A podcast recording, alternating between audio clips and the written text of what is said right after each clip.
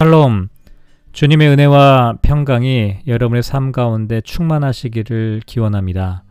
오늘은 고린도서 12장 1절부터 6절까지 말씀을 통해 환상과 계시보다 더 중요한 것이라는 제목으로 말씀을 묵상해 보려고 합니다. 먼저 성경 말씀을 봉독합니다. 무익하나마 내가 부득불 자랑하노니 주의 환상과 계시를 말하리라. 내가 그리스도 안에 있는 한 사람을 아노니 그는 14년 전에 셋째 하늘에 이끌려 간 자라. 그가 몸 안에 있었는지 몸 밖에 있었는지 나는 모르거니와 하나님은 아시느니라.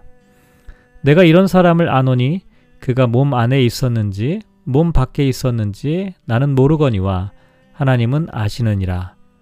그가 낙원으로 이끌려가서 말로 표현할 수 없는 말을 들었으니 사람이 가히 이르지 못할 말이로다. 내가 이런 사람을 위하여 자랑하겠으나 나를 위하여는 약한 것들 외에 자랑하지 아니하리라. 내가 만일 자랑하고자 하여도 어리석은 자가 되지 아니할 것은 내가 참말을 함이라. 그러나 누가 나를 보는 바와 내게 듣는 바에 지나치게 생각할까 두려워하여 그만 두노라. 아멘. 사도 바울은 빌립보서 3장 5절과 6절 말씀에 보면 자기 자신을 이렇게 소개합니다. 나는 8일 만에 할례를 받고 이스라엘 족속이요 베냐민 지파요 히브리인 중에 히브리인요 율법으로는 바리새인이다. 또 사도행전 22장 3절을 보면 나는 유대인으로 길리기아 다소에서 났고 이성에서 자라 가말리엘의 문화에서 우리 조상들의 율법에 엄한 교훈을 받았고 오늘 너희 모든 사람처럼 하나님께 대하여 열심히 있는 자라고 자신을 소개하고 있습니다. 또 사도행전 22장 25절을 보면 바울은 자신을 로마 시민권자라고 밝히고 있죠. 이렇게 바울에 대한 여러 가지 소개나 또 바울 스스로가 말하는 내용들을 살펴보면 바울은 여러 가지 면에서 부족함이 없는 자랑할 만한 사람이었습니다. 심지어는 사도행전 19장 11절과 12절을 보면 하나님이 바울의 손으로 놀라운 능력을 행하게 하시니 심지어 사람들이 바울의 몸에서 손수건이나 앞치마를 가져다가 병든 사람에게 얹으면 그 병이 떠나고 악귀도 나가더라 라고 말할 정도로 영적인 능력도 사도 바울에게는 있었습니다. 그런데 고린도서 11장 30절 말씀에 보면 내가 부득불 자랑할진데 약한 것을 자랑한다 이런 말을 했죠. 바울은 다른 사람과 비교해서 자신을 높이는 그런 자랑이 아니라 오히려 자신의 연약함을 통해 하나님의 능력이 나타났기 때문에 그 연약함을 오히려 자랑하겠다라고 고백했던 것입니다. 오늘 고린도서 12장 1절 말씀에도 보면 무익하나와 내가 부득불 자랑한다 라고 말하고 있는데요. 여기서도 바울은 자기가 직접 경험했던 주의 환상과 계시를 부득불 어쩔 수 없이 자랑한다 라고 말하는데요. 바울의 이와 같은 의도는 자신의 특별한 경험을 자랑하려고 하는 것이 목적이 아니라는 것을 분명히 밝히는 것입니다. 먼저 바울이 부득불 자랑할 수밖에 없었던 이 환상과 계시가 무엇인지 한번 생각해 볼 필요가 있는데요. 환상이라고 하는 것은 초자연적이며 기적적으로 어떤 실체를 보는 것이죠. 보이지 않는 것을 본다는 점에서 꿈과 비슷하다고 할 수 있겠지만 허황된 망상이나 실현 불가능한 꿈이 아니라 자기의 욕망을 투, 영하는 그 같은 야망도 아니고 하나님께서 주시는 환상, 이 비전은 다른 사람을 딛고 올라가서 다른 사람에게 상처를 주는 야망과는 전혀 다른 것이라고 할 수가 있습니다. 어쨌든 사도 바울은 허황된 꿈이나 욕망이나 야망이 아니라 예수님께서 보여주시는 환상, 비전을 보았다라고 말하는 것이죠. 또 계시라는 단어는 이 베일을 벗기다라고 하는 의미인데요. 흔히 특별 계시와 일반 계시로 구분할 수가 있는데요. 일반 계시는 자연을 통해서 모든 인류에게 보편적으로 전달되는 자연 계시 같은 것을 의미합니다. 어떤 작품이 작가의 정신 세계를 반영하는 것처럼 하나님께서 창조하신 자연도 하나님의 존재와 원리를 반영하기 때문에 자연 만물을 통해서 하나님의 신비를 볼 수 있다라고 하는 것이 자연 계시입니다. 반면에 특별 계시는 인류가 타락하면서 일반 계시가 불분명해지고 왜곡되고 또 불충분해짐에 따라서 주어진 특별한 계시인데요.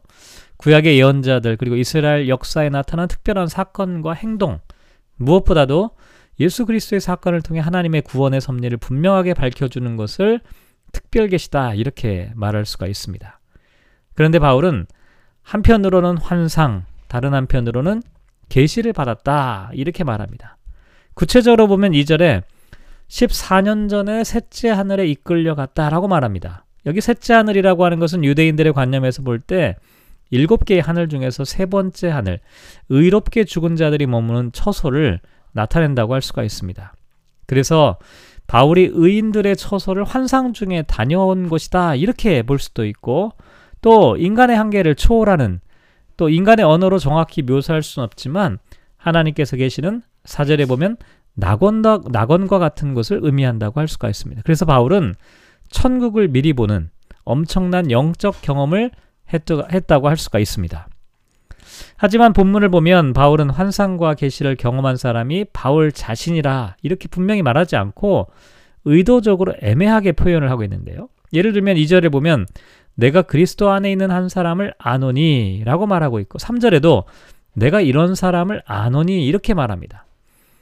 또 환상에 대해서도 애매하게 말하고 있는데요. 2절과 3절에 보면 그가 몸 안에 있었는지 몸 밖에 있었는지 나는 모르거니와 하나님은 아신다라고 하는 표현을 합니다.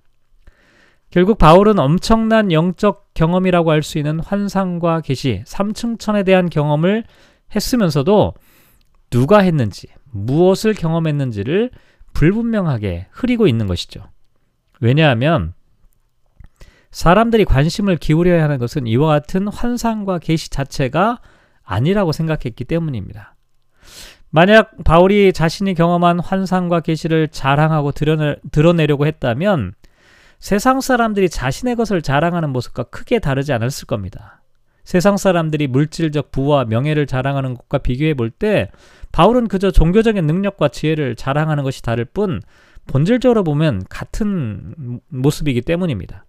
하지만 바울에게는 이런 것들이 진정한 자랑이 아니었죠. 그래서 5절에 보면 내가 이런 사람을 위하여 자랑하겠으나 나를 위하여는 약한 것들 외에 자랑하지 않겠다라고 말합니다. 충분히 자랑할 수도 있고 자랑할 만도 했지만 더 이상 자랑하지 않겠다는 것이죠. 왜냐하면 6절에 보면 누가 나를 보는 바와 내게 듣는 바에 지나치게 생각할까 두려운 생각이 들기 때문입니다. 사람들이 바울이 삼층천을 보고 환상과 계시를 경험했다는 사실을 듣고 알게 되면 바울에 대하여 지나치게 생각할 수가 있다는 것이죠. 그래서 하나님께 돌려야 될 영광과 경배와 찬양을 바울이 받을까 두려운 마음으로 그와 같은 자랑은 그만두겠다라고 말하는 것입니다. 오늘 말씀을 묵상하면서 바울의 겸손한 모습을 생각해 보게 되는데요.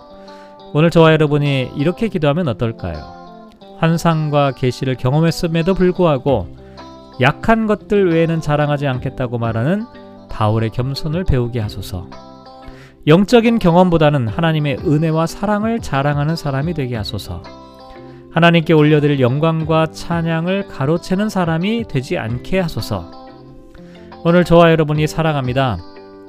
우리에게 진정한 자랑은 과연 무엇일까요?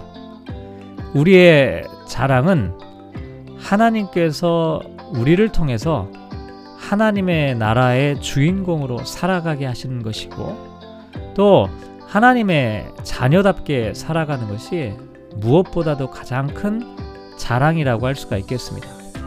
우리 이제 어리석은 자랑은 중단하고 그리스도 안에서 참된 자랑을 하는 사람들 되시기를 주님의 이름으로 축복합니다.